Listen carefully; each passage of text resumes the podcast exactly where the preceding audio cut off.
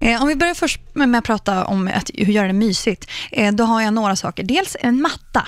Mm. Det finns jättebra utomhusmattor och oftast är golvet, eller liksom det som man har utomhus, väldigt kallt och tråkigt på balkongen. Ja. Så investera i en matta, där kan man hitta lite fina mönster eller annat. Då blir det liksom ett lyft och du behöver inte ta på dig skorna varenda gång du ska Nej. gå ut. Det blir lite varmare. Ja. Matta är en sak. För att göra mysfaktorn mer, kuddar definitivt.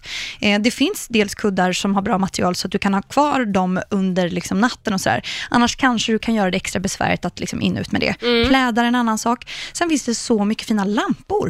Vi bor ju i ett land där det under sommartid är fantastiskt ljust ute. Mm. Men annars så är det ju ganska mörkt och tråkigt. Men däremot kan man ju sitta under en lång period in på hösten fortfarande ja, ute. Ja. Så lampor. Men vad eh, tänker du sådana här som hänger på räcket eller vad tänker du för lampor nu? Jag kan inte tänka utanför boxen får du nej, komma ihåg. Nej, men dels absolut sådana lampor som du kan hänga på, ja. de här klassiska. Ja. Men det har utvecklats så sjukt mycket nu så nu finns det utomhuslampor som ser ut som vanliga lampor.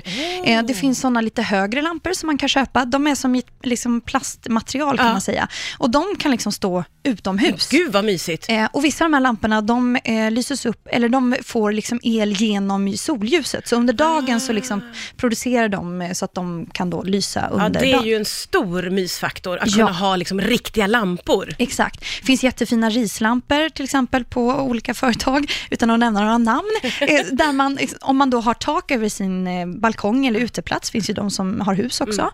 Eh, och då kan man sätta upp dem i den och liksom risa sådana här rislampor och det ger ju en härlig loungeig ja, eh, stämning. Ja. Det där är ju intressant också, om man vill ha en lounge, eller man kanske ska vara liksom klar på vad man vill använda sitt utrymme till. Hur vet man det?